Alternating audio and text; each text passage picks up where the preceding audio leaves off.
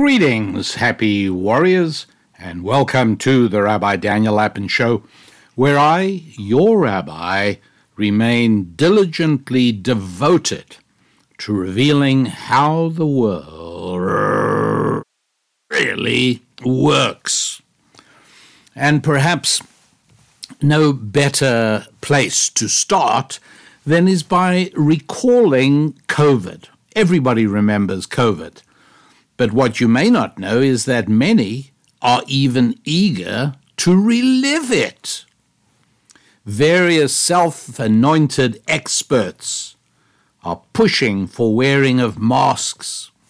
C N N recently reported that experts associated with the Center for Disease Control, the C D C, are urging people to use not just regular masks, but N ninety-five masks, and to be instructed formally in how to use them properly. And this is now late summer twenty twenty-three. Rutgers University, right? Big university in New Jersey, an important school. Rutgers, along with about one hundred schools, are requiring students who's starting the new semester now to be vaccinated and to get updated boosters and to wear masks inside the school. Now, I have to ask you a simple question. Is this, do you believe, because of a resurgence of the biological virus? The disease of COVID is returning. Do you believe that that's what's causing this?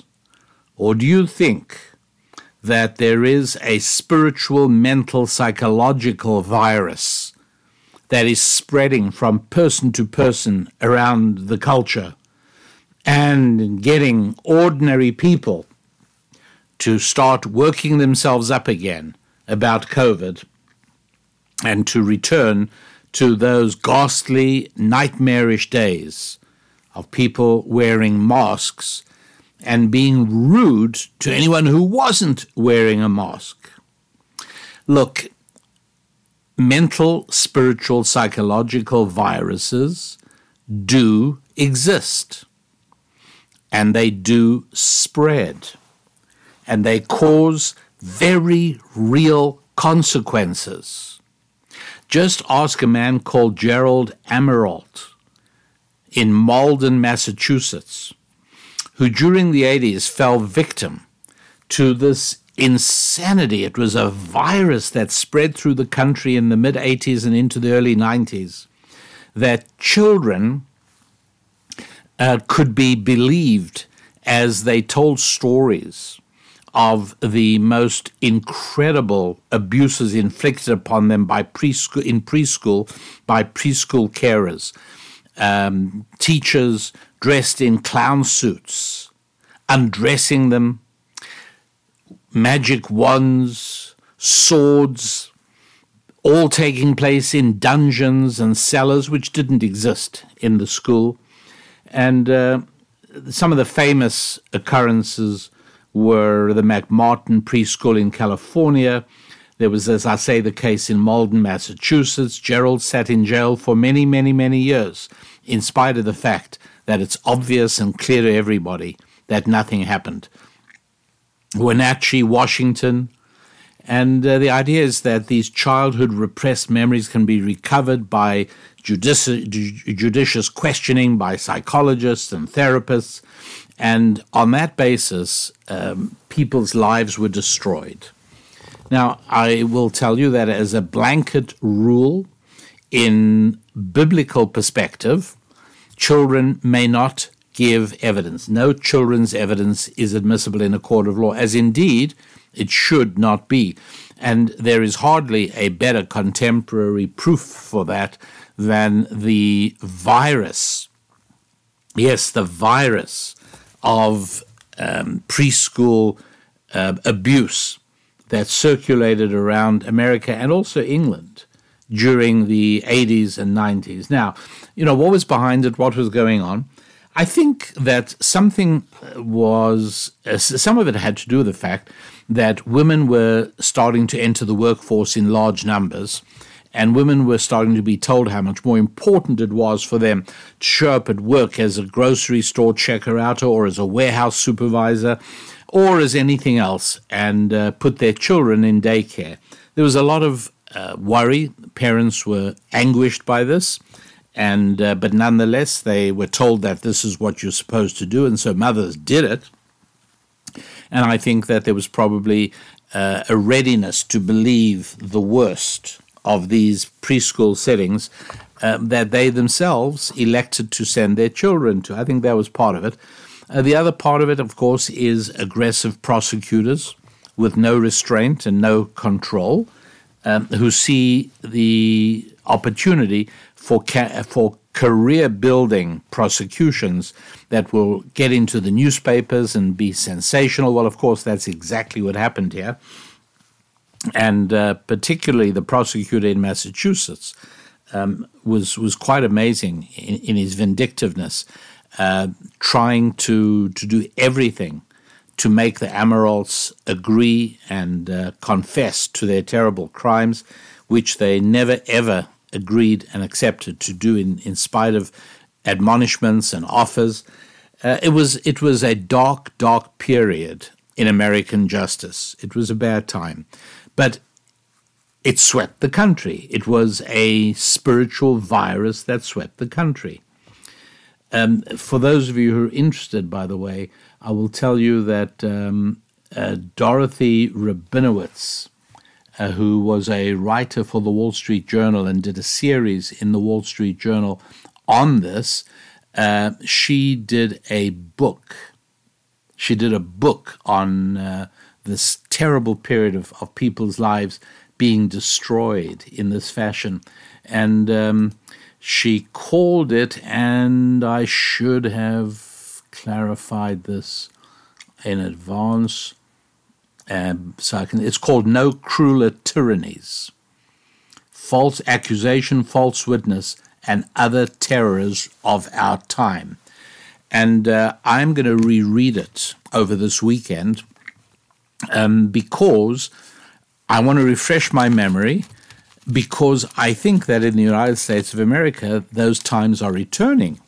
And I think that possibly the way that the accused of the so-called insurrection of January the sixth, um, I think that they are being cre- uh, treated and prosecuted in also cruel, unusual, and totally unjust ways. So Dorothy Rabinowitz's book is called No Crueler Tyrannies, Accusation, False Witness, and Other Terrors of Our Time.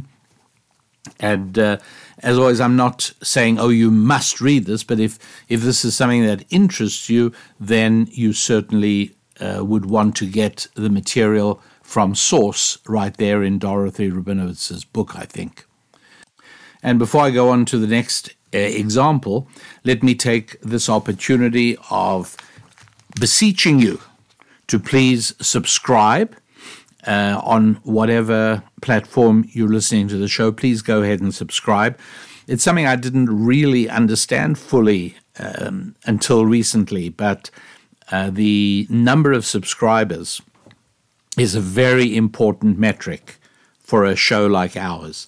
And so at uh, no cost to yourself and benefit to us, it would be great if you'd go ahead and do whatever you have to do on your platform to subscribe to the Rabbi Daniel Lapin Show. That would be great.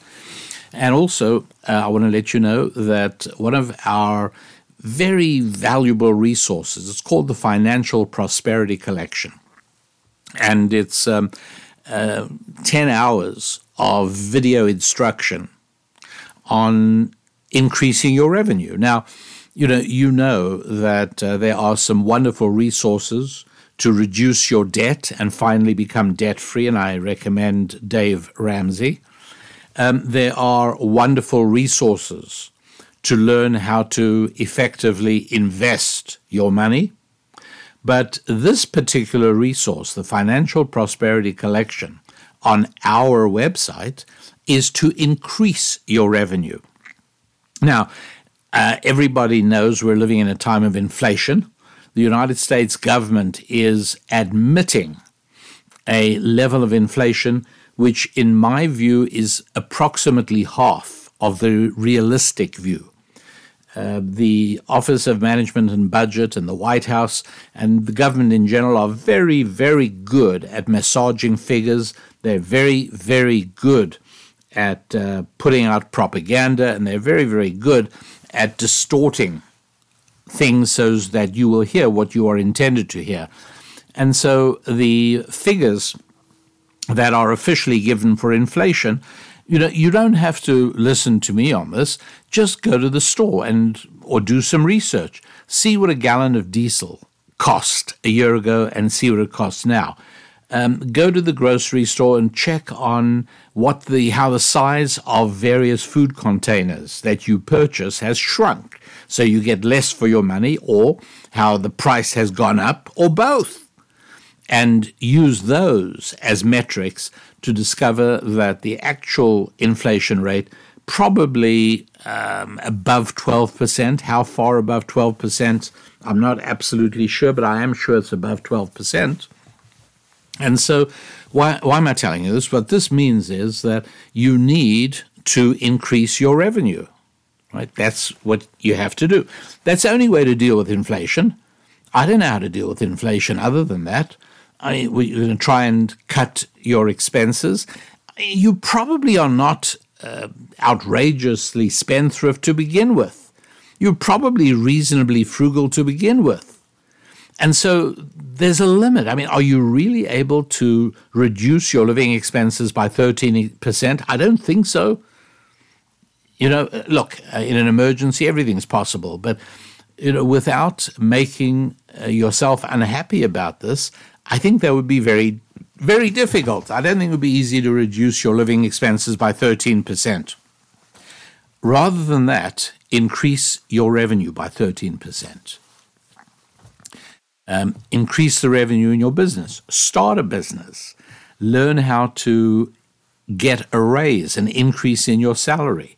All of these things are aspects of increasing your revenue that I cover in the Financial Prosperity Collection. So you go to the website, rabbi daniel lapin dot com, and uh, you look for the online resources. The Financial Prosperity Collection is a very important one and a very popular one, extremely popular, uh, for precisely this reason. And it is the most effective way of dealing with inflation is to increase your revenue. Increase the amount of money you bring into your bank account every month. And if you can increase your revenue by thirteen or fourteen percent, and yes, you can, then inflation becomes relatively painless. Then you've, you've, you've caught up, you've made up.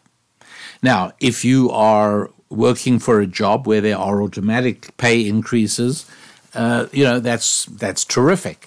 But not everybody has that. And so some people have to get a second side gig. Some people have to uh, increase the revenue in the small business they're operating already. Uh, people have to get a second job. But there are all kinds of different ways to use your time most effectively for the purpose of increasing your revenue. So go ahead to the website, rabbi daniel lapin dot com. And uh, look into the Financial Prosperity Collection. I don't believe that you will regret that. So um, talking about spiritual viruses, okay? We all know what a biological virus is. We, we went through that with COVID. But spiritual viruses are more subtle, but just as contagious and just as dangerous when they do strike. Um, another example is that in nineteen forty-two, the uh, and again, nineteen forty-two, you've got to remember that the army, the German Wehrmacht, has taken a terrible beating already in the winter of forty-one and forty-two, uh, where on the Eastern Front, the siege of Stalingrad and the arrival of the Russian winter, and uh, the, the Wehrmacht has lost uh, perhaps Two million men between uh, deaths and debilitation. I mean, the debilitation was so severe that uh, men came back to Germany from the Eastern Front. And Hitler's main concern was to prevent demoralization of the citizens of the Third Reich because they didn't want them to see these soldiers. These soldiers came back. Many of them came back, and this is just horrifying to even imagine, but their eyelids were frozen off because, see, any bodily extremity, fingers, toes, um, eyelids, and also male organs, uh, get literally destroyed by the cold that these poor men suffered at uh, the siege of Stalingrad. So um, you got a shortage of German soldiers, but meanwhile, one of the prime tasks of the Nazi Party was the elimination of Jews, the uh, roundup and uh, placing in concentration camps and the methodical massacring of uh, millions of Jews. That, above all, had to continue. And so uh, the uh, Nazi Party rounded up a battalion. This was the first they tried. It was called Reserve Police Battalion one oh one of the German Order Police. And what they did is they took ordinary middle-aged German men who would not be able to serve in the regular Wehrmacht. They're, they've aged out of that. And they put them in this Reserve Police Battalion number one oh one, and they made them responsible for mass shootings and roundups of Jewish people and deportation to the death camps in Poland. And again, this is an amazing story because these were ordinary guys. Two years earlier, these guys, three years earlier, these guys had been mailmen and uh, and uh, workers and, and um, you know, just ordinary guys. And they are brought and formed into this police battalion. And even though, and there's a book called Ordinary Men, and in Ordinary Men, they describe how, as this battalion was formed, they went off to do their first roundup of Jews. And um, the commander said to the men, look, if some of you are squeamish about this, you can you don't have, you can stay, sit out this one, and the rest of us are going to go in and uh, collect these enemies of the Reich and uh, kill them. And very few men opted out. Some did, but only the first time. The next time they went on with it.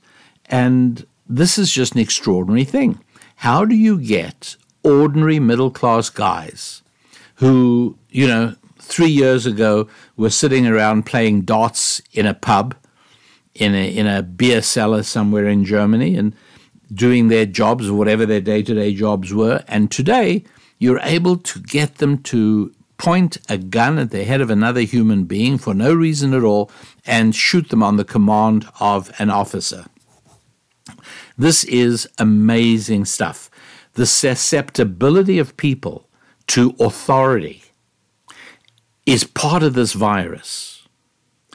And, uh, you know, back going back to the eighties again, the time of the uh, preschool uh, prosecutions, there was a slogan that university students used to uh, proudly proclaim. They put it on their bumper stickers and on their jackets and on their caps. Question authority. Some, you know, some of, if some of you lived through that period, you'll remember the phrase "question authority" was a big phrase. Every it was out there. You know, young people heralded their youth and their freshness and their vitality and their Um, uh, rebelliousness by question authority. That's, you know, not that long ago, thirty-five years ago. How long is that? And, you know, just a little more than a generation has gone by. And now the position of university students is accept authority. And so whether it's masks and, uh, and uh, vaccinations and whether it is Um, speech codes and political correctness, the imposition of authoritarian rule on America's university campuses is quite extraordinary. Again, a spiritual virus when the person or the people you associate with become infected, they infect you too. All of us are. And so I want to give you perhaps the very best example of uh, contemporary spiritual virus that is every bit as impactful as the spiritual virus that made people decide that little children spinning fantastic yarns about their teachers dressing up and coming in on horses, these little children could be believed. And uh, the spiritual virus that made ordinary men in Nazi Germany become murderers, and the um, the, the the spiritual virus that uh, makes university students behave the way they do. Well, here's a really good example, something we have going on right now. Have you noticed that the general culture in the United States of America is a culture of shortage? Now, I wrote about this recently. Uh, I remember not that long ago having the pleasure of taking a shower in a hotel in Dubai. Now, there, there were two notable things about my shower in my hotel room in Dubai. Dubai, number one, was the, the shower, the bathroom had a big picture window. And, uh, you know, we were on like, I don't know, the fortieth floor or something. And it looked out over the desert. And so the view from the window is a dry, dusty, waterless, arid desert. At the same time, I am standing under what felt like Niagara Falls, except it was warm water. There was so much water cascading over me. It was not only pouring at me from the top, it was shooting at me from six different nozzles in the wall of the shower. And they were governed by separate faucets and separate temperature gauges. I gotta tell you, I had to tear myself away from this sybaritic delight. I enjoyed that. It was ridiculous. I felt so decadent. You know why? Because in the United States of America, whether you go and take a shower in a hotel room in Motel six or Holiday Inn or Ritz-Carlton Resorts or a Hyatt Regency, it makes no difference. You will stand under a shower that trickles a pathetic little drizzle of water. Really pathetic. And it, it's coming out of a water flow restricted shower head. Why? Because we're short of water. We're short of oil. Everybody knows that, right? We're, we're running out of oil. We're even running out of space, because you'll hear people panicking. There are too many human beings. The population is too big. They say that except when it comes to discussions about immigration. I don't know if you've noticed. Um, tens of thousands of immigrants pouring across America's southern border every month. And there's plenty of space, apparently. But otherwise, we have to really reduce the number of people because there's no space. Um, have you ever tried to get your purchases packaged in a plastic or paper bag at your local supermarket when you go shopping? Good luck to you, because in many cities around the United States, they won't do that. Therefore, all intents and purposes, there's a shortage of paper bags. There's a shortage of plastic bags. Trees, big shortage of trees. How about building? Would you like to build yourself a man cave in your yard? How about a nice little twenty foot by twelve foot shed? And, um, you know, you insulate it. You can sit in there when when life gets a bit much. Maybe, maybe you can smoke a cigar there, which you can't do in your home out of consideration for your family.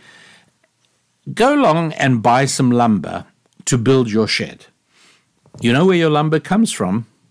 It's imported.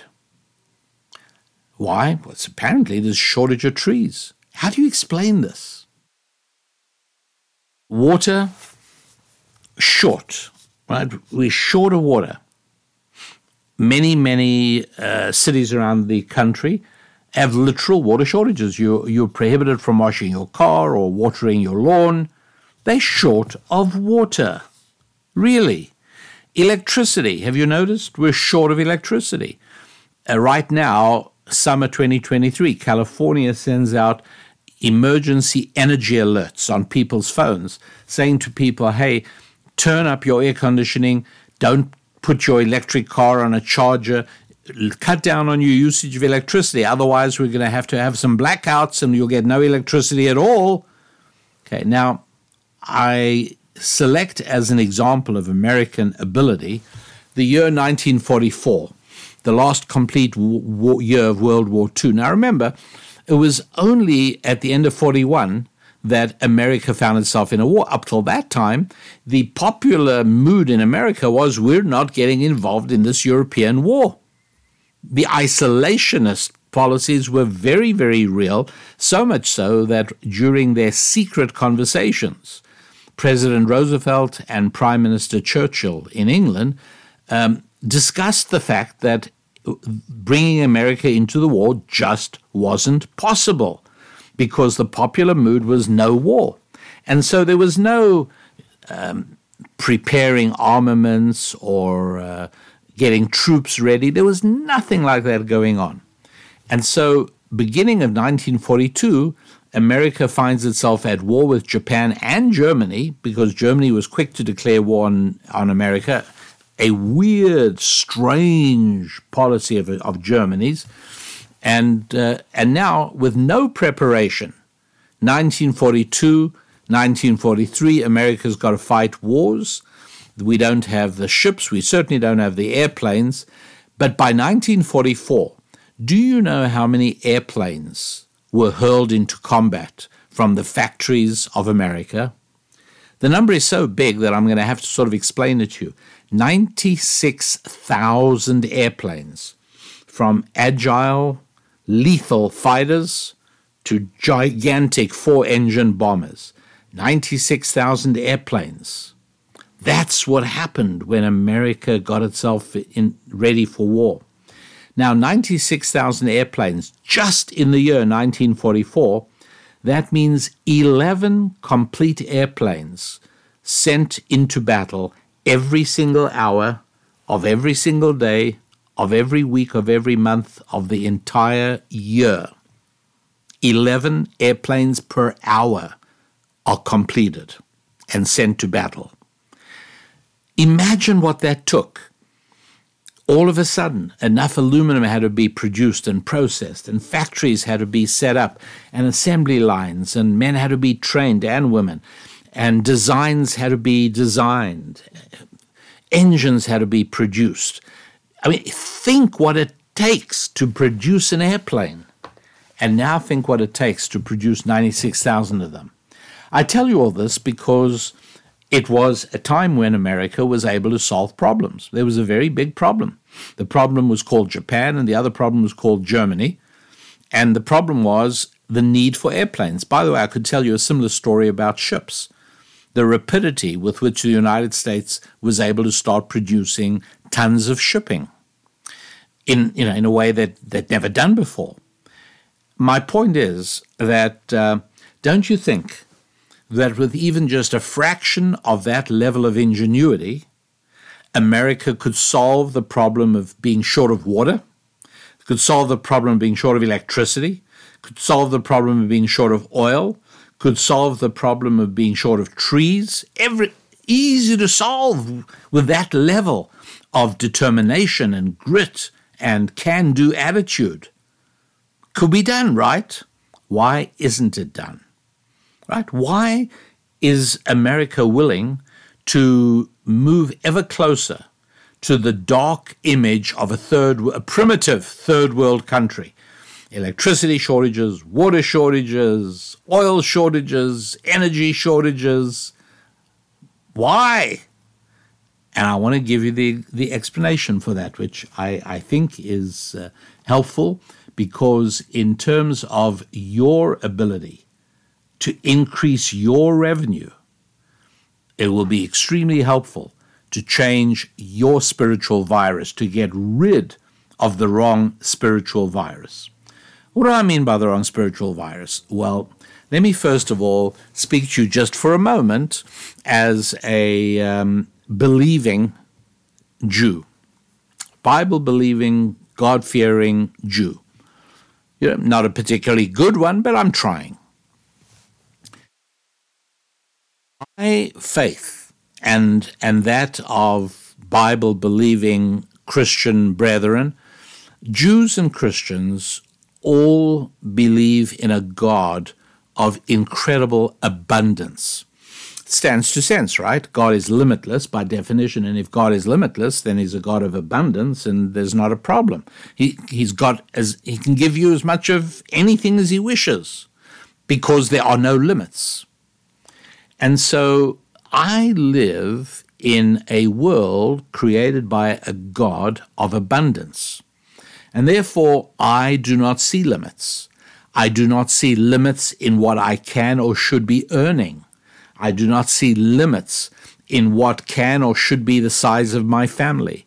I don't see limits in anything at all, right? I, I may decide there may be some areas of limits, but I don't see externally imposed limits because I'm a child of a loving and abundant God.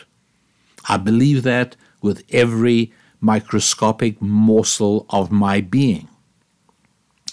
And so, for that reason, whenever I experience evidence of abundance, I get a palpable thrill running through me.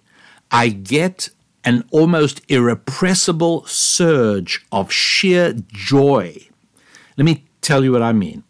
Um, I uh, spoke in Lancaster, Pennsylvania a week ago, and uh, Susan and I um, spent the night in that area. It's Amish country, and, and we have many friends in that community.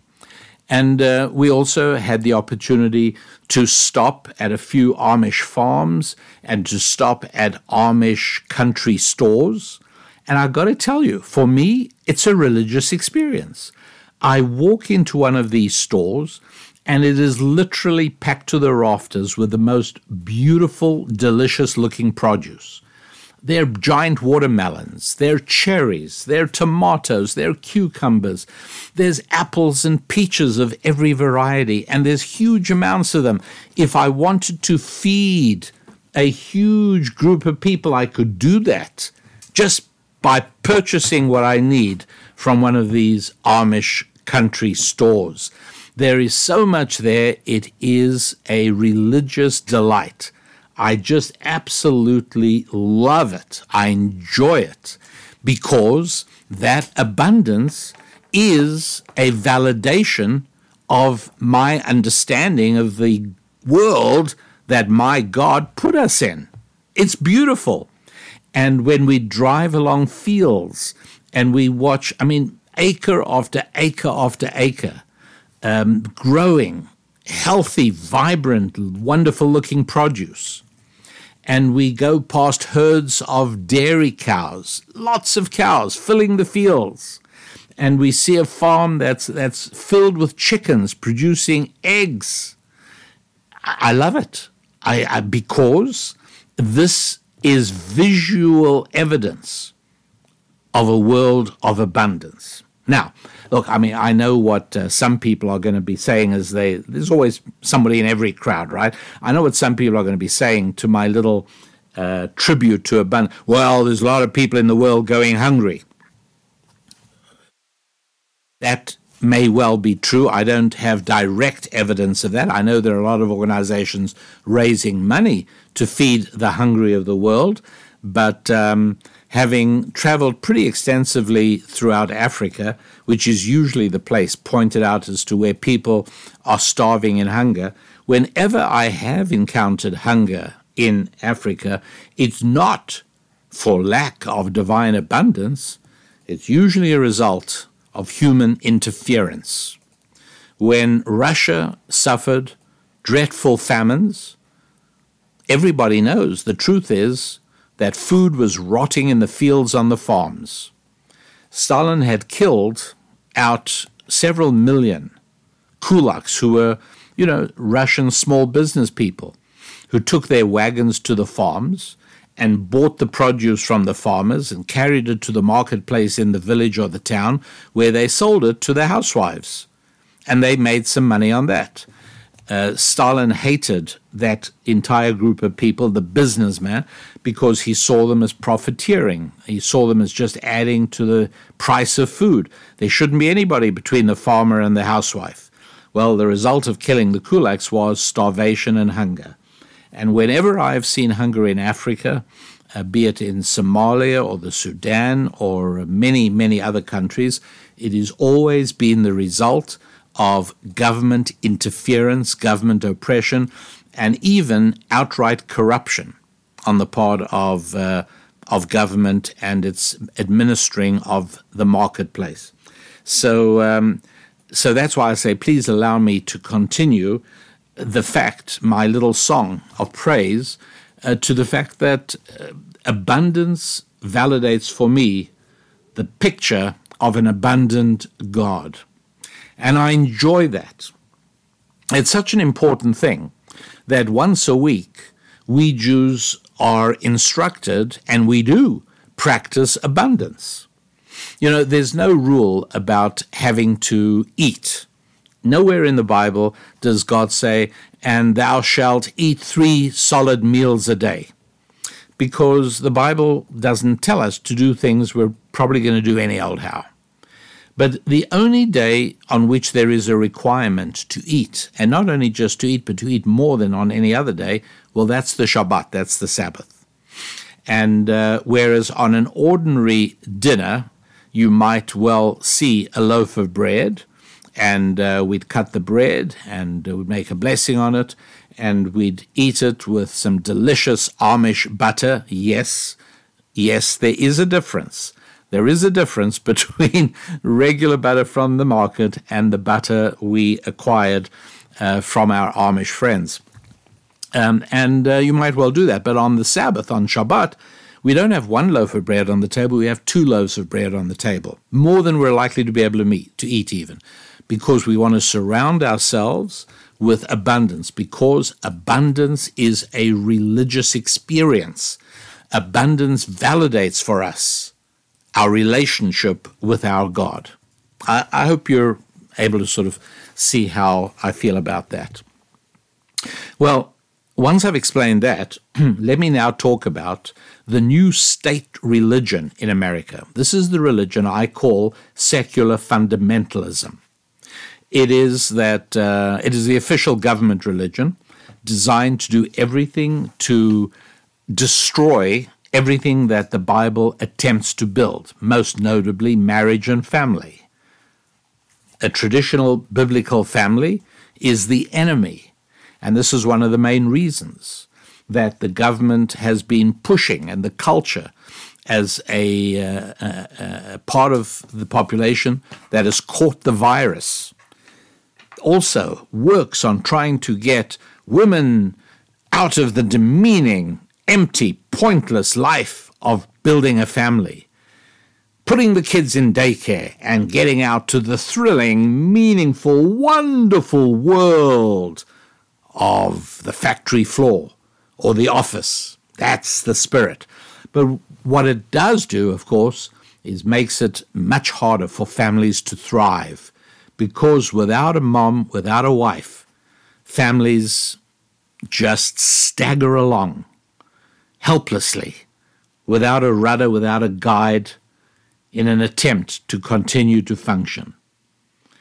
Meanwhile, in the world of secular fundamentalism, which has as its focus the elimination of any relationship with God, if God is the symbol of abundance, or if abundance is the symbol of God, well, then obviously the symbol of secularism is, think about it, yes, you got it, is exactly, that's right, it is shortage.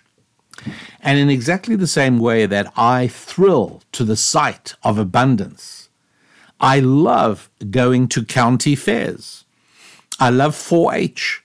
I enjoy those things because you come there and you see herds of fat cows and you see uh, displays, grange displays. I love going to these fairs because farmers bring in their produce and you get to see what they're growing and what's there. It's thrilling. It's abundant. It's a religious nirvana for me. And in exactly the same way, if I was a secularist, why then obviously I would thrill to shortage. In exactly the way I find abundance affirming my faith, so it is that secular fundamentalists see shortage as affirming their faith. That's right, they do. That's exactly the point. And so could the United States of America solve the water shortage? Of course. Could they solve the electrical shortage? Of course. Could they solve the energy and oil shortage? Yeah. Could they solve the wood shortage? Of course. They don't want to, because it would violate their subconscious spiritual theology. Shortage validates their deep commitment to secularism. Shortage for them is as wonderful as abundance is to me. That is the point of today's Rabbi Daniel Lapin show. And so I urge you, this is one of the reasons that I don't just speak of finance and family and friendship and fitness.